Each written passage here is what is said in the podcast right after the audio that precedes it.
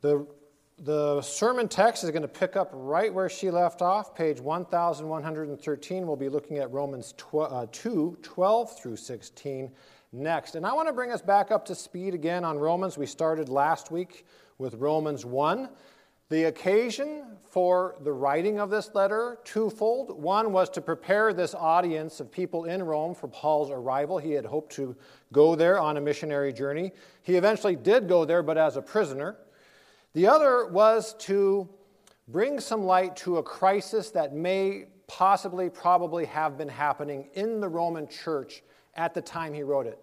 That crisis was brought about by the expulsion of the Jewish people under Emperor Claudius in, I think, 49 AD. My dates are on my other sermon, but I'm trying to remember them. 49 AD.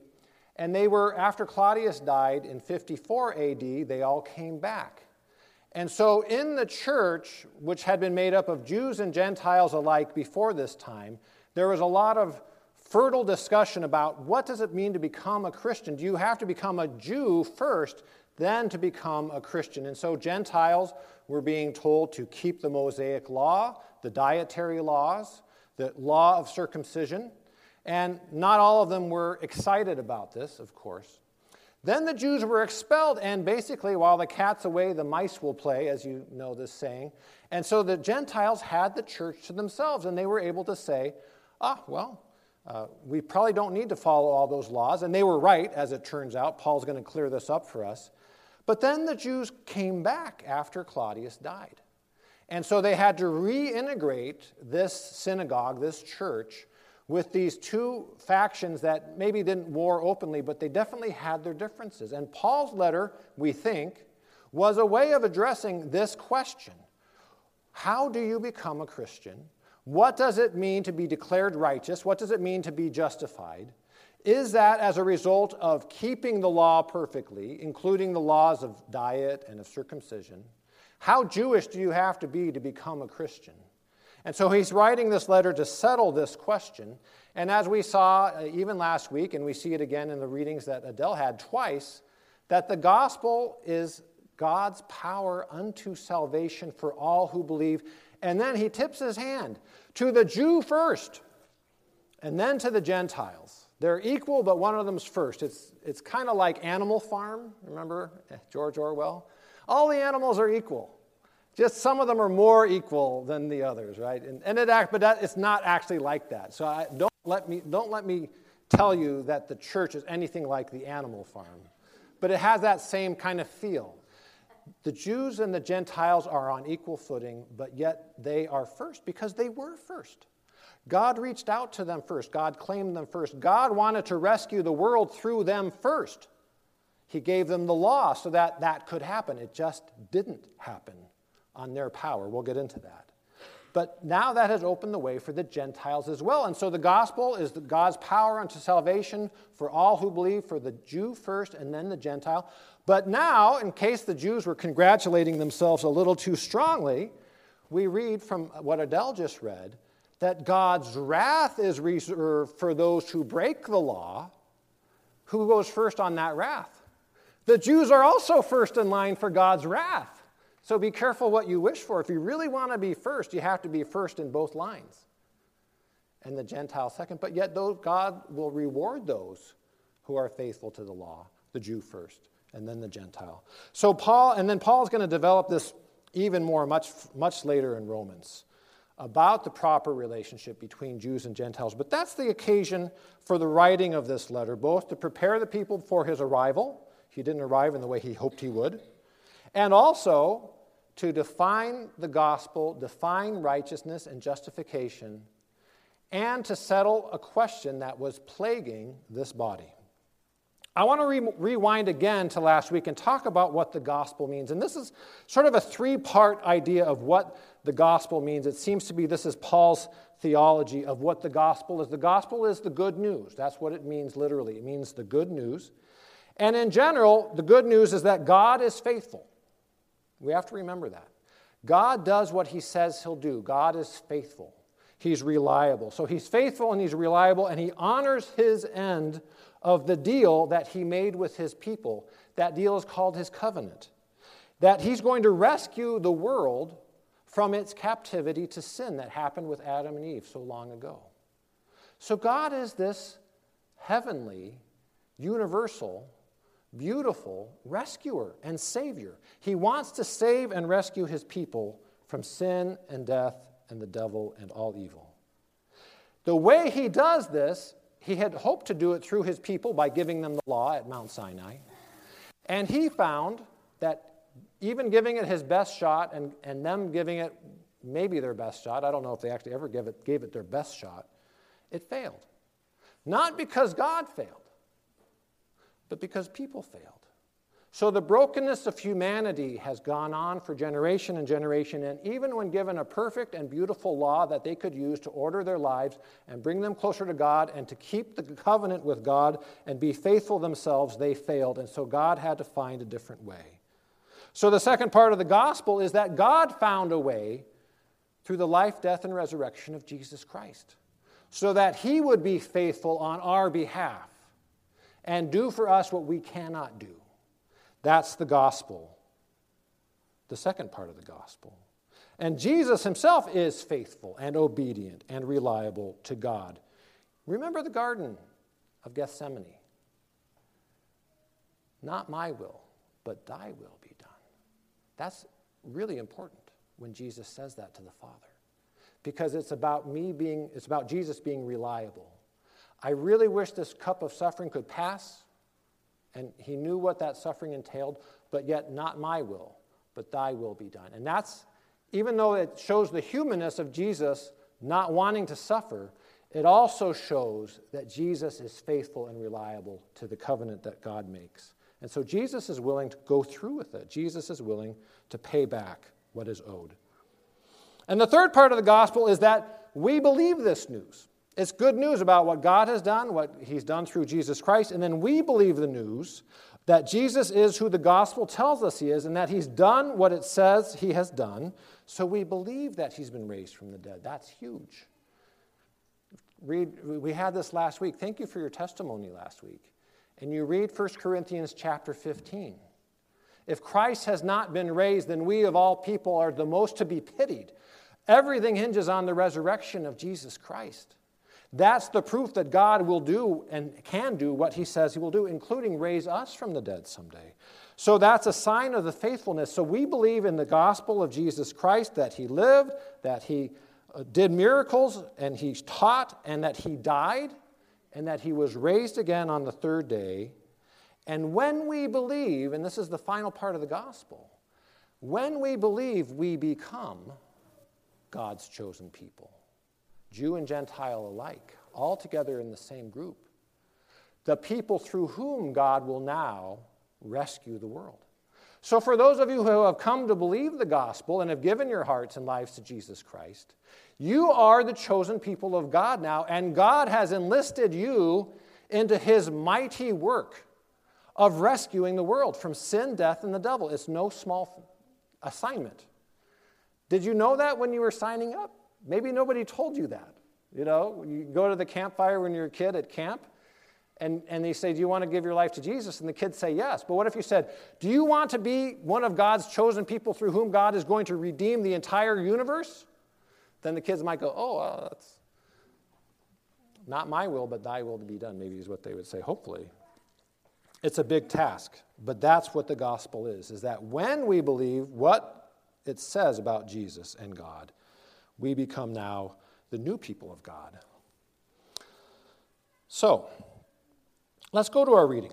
Uh, this reading is going to talk about the two possible paths, or it's going to at least talk about one path to a right covenant relationship with God, which is to obey the law.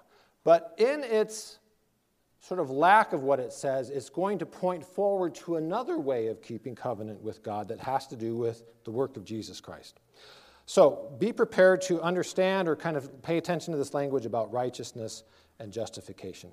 Our reading is from Romans 2 12 through 16. It's page 1113, and it goes like this All who sin apart from the law will also perish apart from the law, and all who sin under the law will be judged by the law.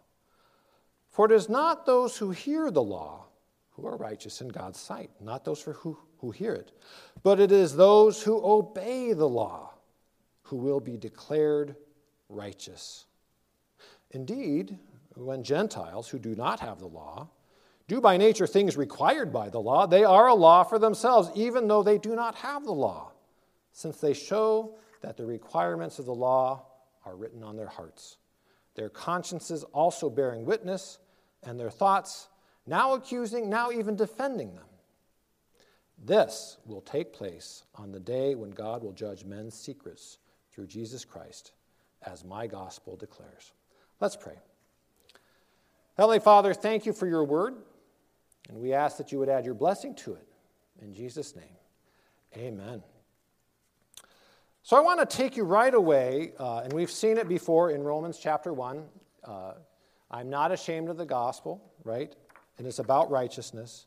And we have this word here again that somebody will be declared righteous. It's in this last part of ver- uh, verse 13. And I love your children's sermon today, right and righteous. And what do these words mean? And it's not just children that need to understand these words, it's adults too. And you know, I, have told you many times before when I prepare a sermon, I learn new things. And when I preach, I preach to myself and I'm convicted and I'm enlightened by uh, not my own brilliance or anything, but, but by the wealth of knowledge that comes to me through my commentaries and through the scriptures that I read. Uh, and, and other people, you stand on the shoulders of giants sometimes, which is wonderful. But we have words like righteous and righteousness. You've heard those words. But there's also words like justified and justification.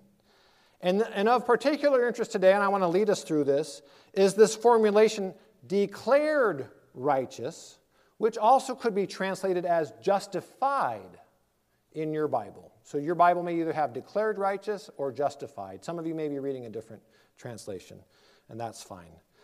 What's interesting about all this is that these are all the same word. Did you know that? Some of you knew that. It's the same word root, at least, in various forms. And some of them are nouns, like justice and righteousness, those are nouns, right? The, the just, justice is a noun, isn't it? Righteousness is a noun, it's something you have, it's sort of a thing, right? Sometimes they're verbs, like justify. That's a verb, isn't it? Or declare righteous. That's a, that's a verb form, at least, that something is being declared. It's a declarative verb. And some are adjectives because they modify nouns. Remember, this is like English class, right? Adjectives modify nouns. They're things like colors and you know numbers, right? I have five dollars. Wow, you know. I have a green dollar. Good. At least it's not a counterfeit, right?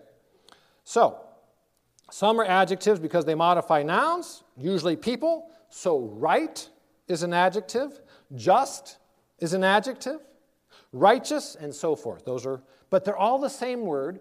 And in the Greek language, they just change the ending a little bit here and there. It means it's an inflection. An inflection of a particular word changes its function. So it can change its stem or its root is this Greek word is dikaio, dikaios. It means right, just, good, holy, all those things.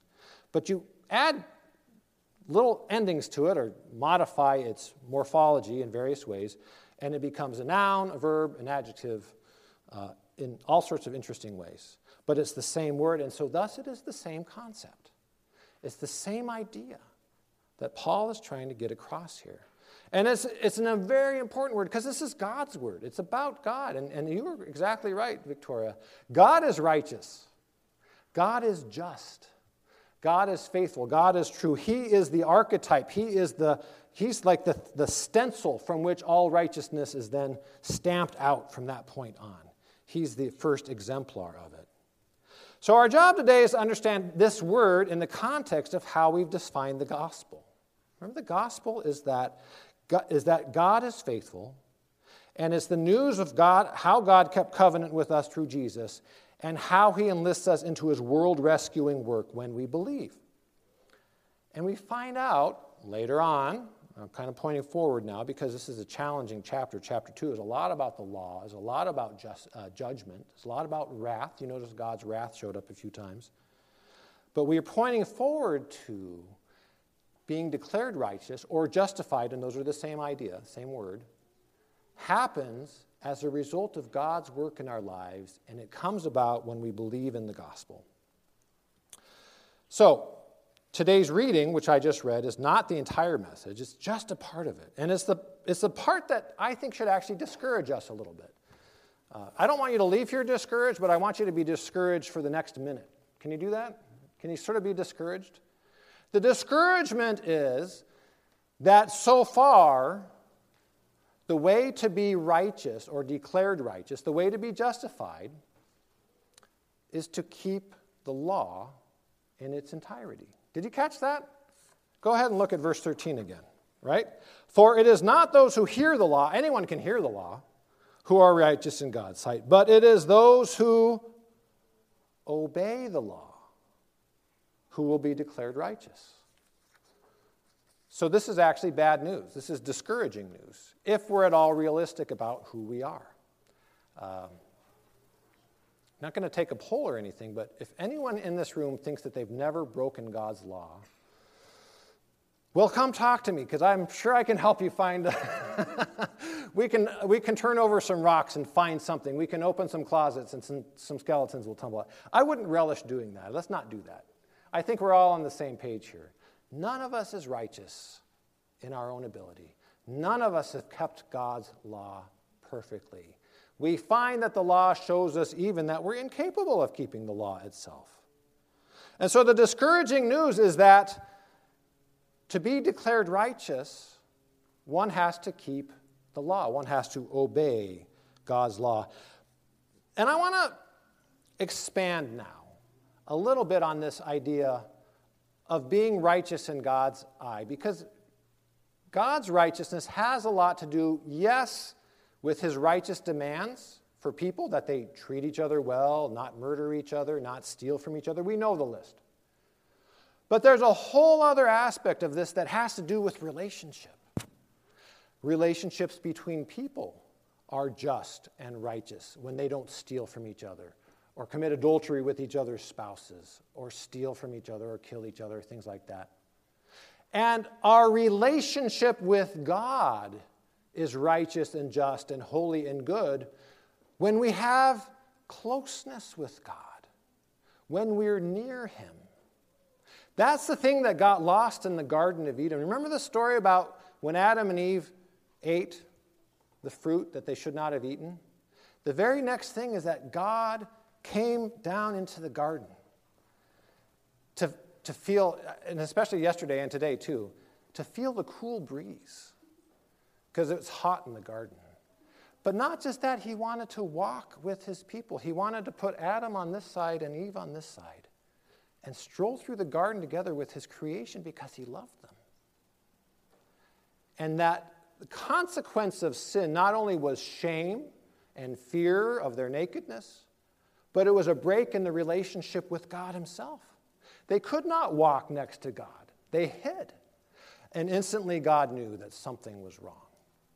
And so relationship is broken. And God's, you could say that God cares about the law, God cares about our conduct, but you could also say that God cares about the relationship that He has with you. He wants to be close to you, He wants to walk with you like this. But sin makes you go and hide in shame. And that breaks God's heart. So, God, when He rectifies the problem of our sin, doesn't just make a bunch of rules, although that's what he did with Moses and Mount Sinai. He made a bunch of rules, but all of those rules, if you look at them closely, they're about relationship with God or they're about relationship with each other. God gave us laws that could shape good and healthy relationships amongst ourselves and with God so that we could wake up in the morning and sing God's praises. You know, you read the Psalms and you really get the sense of somebody who has this deep relationship with God. That's what God wants. That's what it means to sort of enter into God's covenant people, is to actually start walking under his arm like that and enjoying the cool afternoon, after the cool evening breeze together with him. That's covenant. Not just about doing right, not just about obeying laws, but it's about repairing relationships. I want you to imagine for something, and I think this is going to be easy for you to imagine. I don't know anybody who can't imagine this. Imagine this that you have a relationship. It could be a brother or a sister, a parent, a friend, a child. Imagine a relationship that is close, a long term relationship. You'd invested a lot of time in it, a lot of energy into it, a lot of love into it. Do you have that person in mind? Now imagine that that person has betrayed you. Imagine that something was more important to them than you and the relationship. That they let you down, that they lied to you, that they talked behind your back, that they spread rumors about you, that they stole from you. You name it. They betrayed you some way or other. They broke relationship with you. Imagine that. I can think of a few, you know? It's not hard to imagine these things because they happen all the time. And now imagine that this is how God feels from his own people. You read the Old Testament, especially the minor prophets and the major prophets, but all of the Old Testament. This story about God's love for his people and how they break faith with him.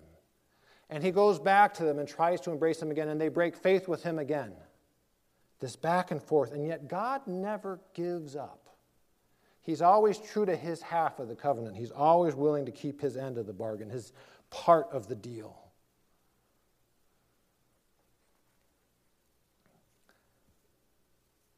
Now, I want you to imagine, and this will give you a full sense of what it's like for God.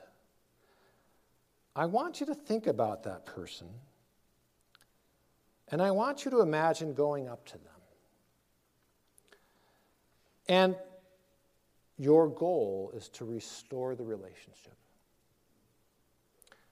And the honesty is that you can't restore the relationship unless you actually talk about what went wrong in the relationship. You can't act like it never happened. That doesn't work. It just doesn't work. That's how we're wired.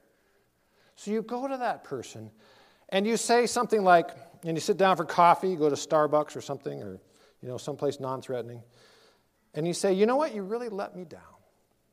I have to be honest about that. That's how I feel. You really let me down. You really broke faith with me. But then you say this I still believe in our friendship. I'm still committed to it. From my end, I will remain your friend no matter what.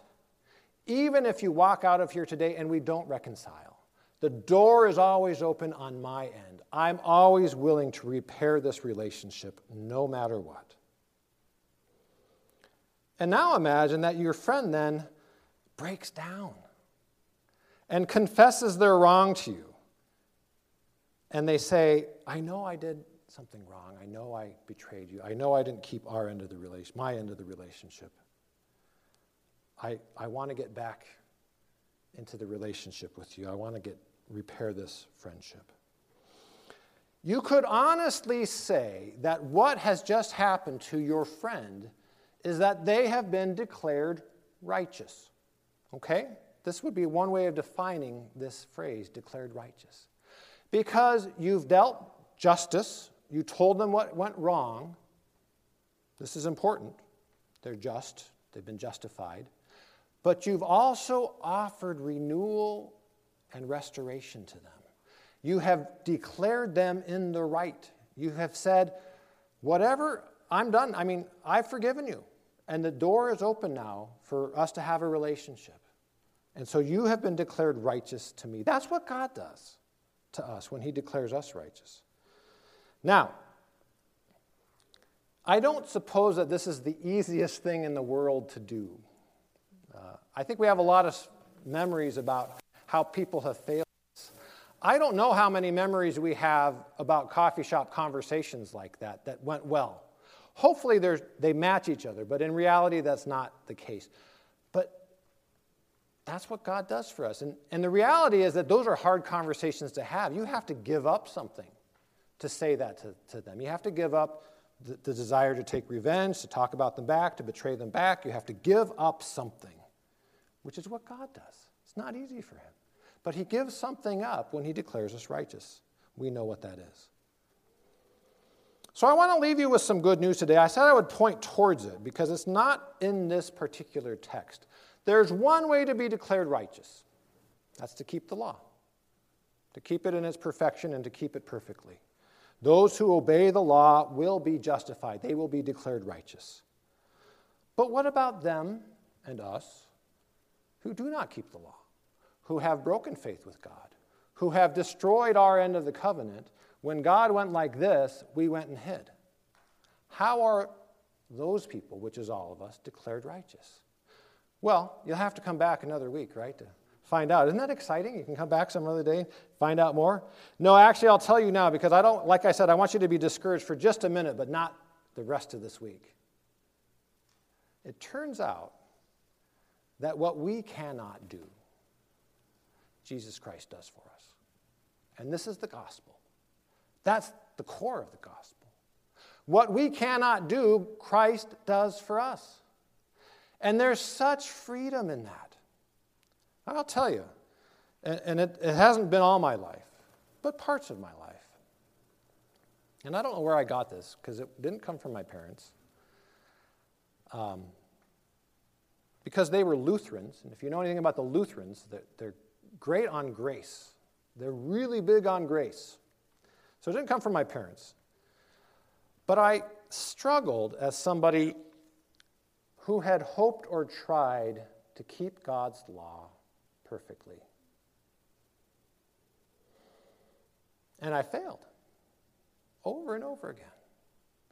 And not only that, it made me kind of a toxic person to other people. That makes sense. Because I also, and, and we read the beginning of chapter 2, you get so caught up in your own law keeping that you also tend to notice everybody else's law breaking, and you ride them pretty hard. And you have negative views of all these other people. And so I struggled with this toxicity in my own faith that comes from this false notion that I can actually keep the law perfectly. I can't.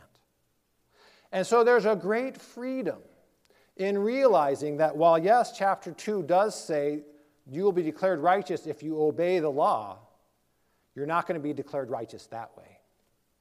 Yes, you should keep the law.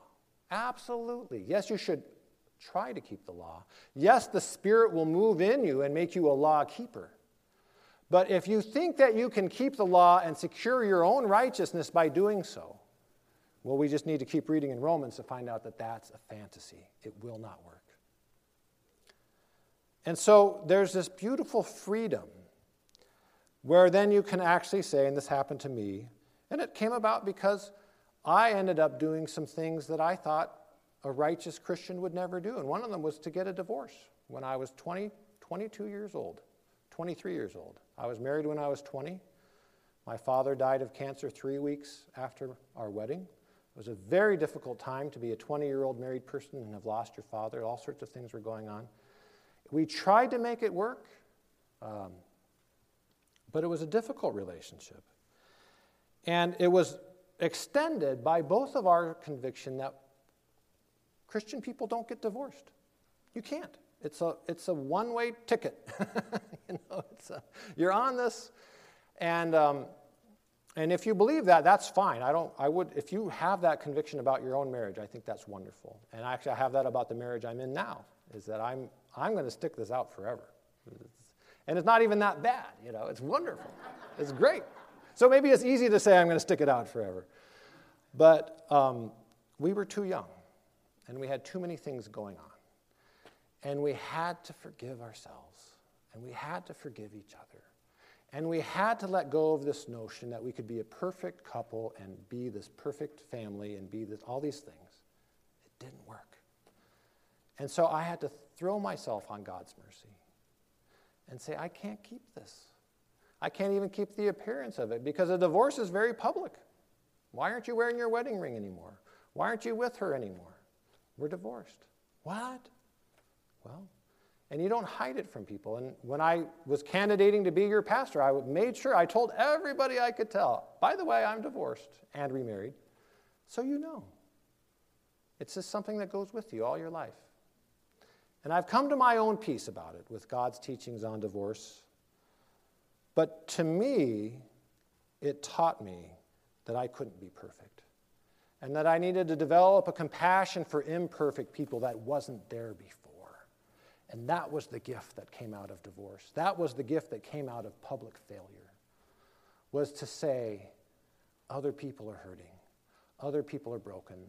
They're on these paths of sadness, and I don't need to judge them. I need to walk with them as God walks with us like this. So, the good news today is not that we can be, be declared righteous by keeping the law, but we'll be declared righteous because of what Jesus does for us.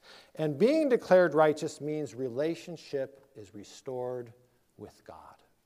So I'm going to ask you this week to go out as people who have had a relationship restored.